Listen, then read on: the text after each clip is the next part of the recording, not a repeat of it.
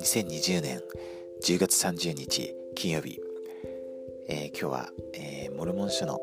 えー、5章になります、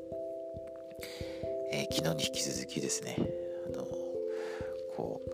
え暗いというか 悲しいあの記録がですねこう書いてあるわけです。あのもうあの、え軍のあの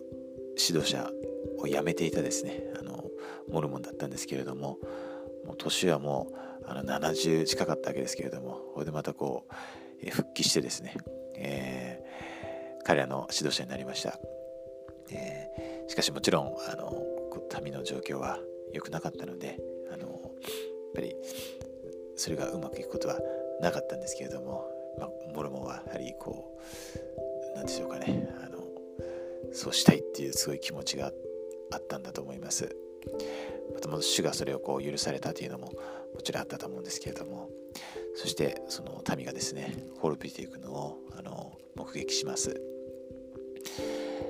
えー、11節を読みます。私はこのような人々がイスラエルの家の災いについて嘆くことを知っているからである。誠に彼らはこの民の滅亡を嘆きまたこの民が悔い改めをしなかったためにイエスの腕の中にしっかり抱きしめられることがなかったことを嘆くであろう。ここで、あの、まあ、説明されているのはそのこの、えー、ニファの民であったりその後にあるこのイヤルドの兄弟のですね、えー、民であったり彼らこう滅んでいきますけれどもやっぱそれをこう私たちはこうモルモン書を知ってこう知るわけですよね。知ったわけですね。そして私たちがそれを嘆くと、えー、いうことです、えー、彼らがもしこの悔い改めをしていたならばイエス様の腕の中にですねしっかりこう抱きしめられたわけですね、えー、なんでそれをしなかったんだろうか。ってその私たちが嘆くというふうにこうモルモンは書いてるんですね。あのまあこの辺はこうなんかと悲しいというかあのこう記録が多いような気がするんですけど、まあ、その中でこうなんかこうすごいこうさんさんと輝く聖句あの本当私もとても好きな聖句ですね。あのマクセル長老がこの聖句をこう引用された記憶があります。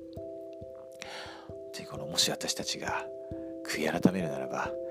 イエス様の腕の中にこの霊的な意味でですねしっかりと抱きしめられます。あのそれを経験することができます。そして実際あの文字通りですねその経験をいつか私たちはすることができます。本当それ以上にこう素晴らしいことはないですね。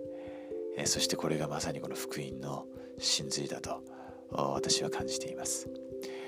えー、ですからネルソン大官長は悔い改めるように毎日悔い改めなさいとパッカー長老が例えましたけれども石鹸で手を洗うようなものだと悔い改めはですねこの毎日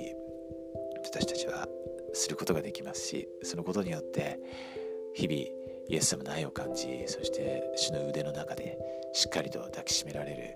その祝福を味わうことができます。え今日私たちが今すべきことでですね、えしていないことをすることができますようにまたあのすべきでないことをですね、え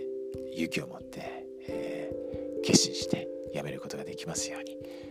えー、そして少しずつ少しずつ死に近づいてシオンを築いていくことができますように。まず自分がシオンになることができますように。